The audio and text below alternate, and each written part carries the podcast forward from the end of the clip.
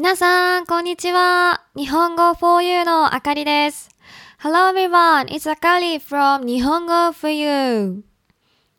愛の言語、ラブラングエージについて聞いたことがありますか？これは心理学者のゲイリー・チャップマン博士が提唱した理論で、人によって愛情を感じる瞬間が違うというものです。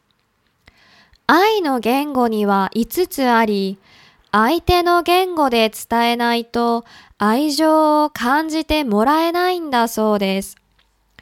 これは恋人や結婚相手だけではなく、友達や同僚にも使えるみたいですよ。生徒の一人に教えてもらったので、私も自分の言語について診断してみました。結果をお伝えする前に、5つの愛の言語について説明します。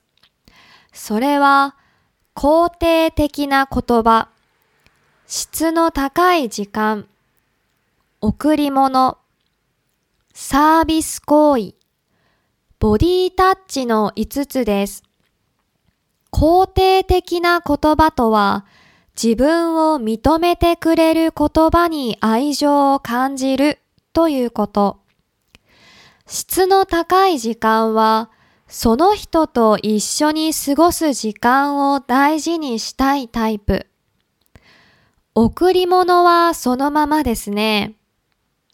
サービス行為は自分が必要としていることをしてもらうことで愛情を感じるタイプ。ボディタッチも説明はいらないでしょう。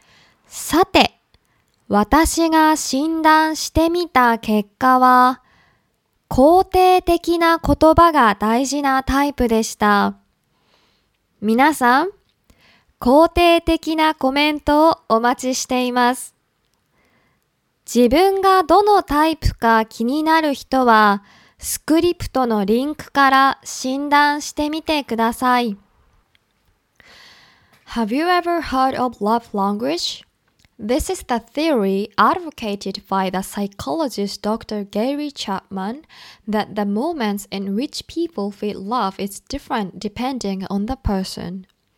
There are five love languages, and it seems that your companion can feel love unless you communicate in his or her language. This theory seems to be applied not only to lovers or marriage partners, but also to friends or colleagues. A student of mine told me about it, so I also tried to diagnose my own language. Before I tell you the result, I'd like to explain the five love languages. They're words of affirmation, quality time, acts of service, receiving gifts, and physical touch. Words of affirmation means that you feel love when you hear or read words that acknowledge you.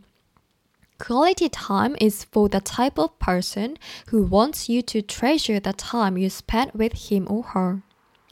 Receiving gifts is just as the name suggests. Acts of service is for the type of person who feels love when you do what they need you to do. Physical touch may not need any explanation. Now, the result of my diagnosis is I'm the type of person who appreciates words of affirmation. I'm waiting for your positive comments, everyone.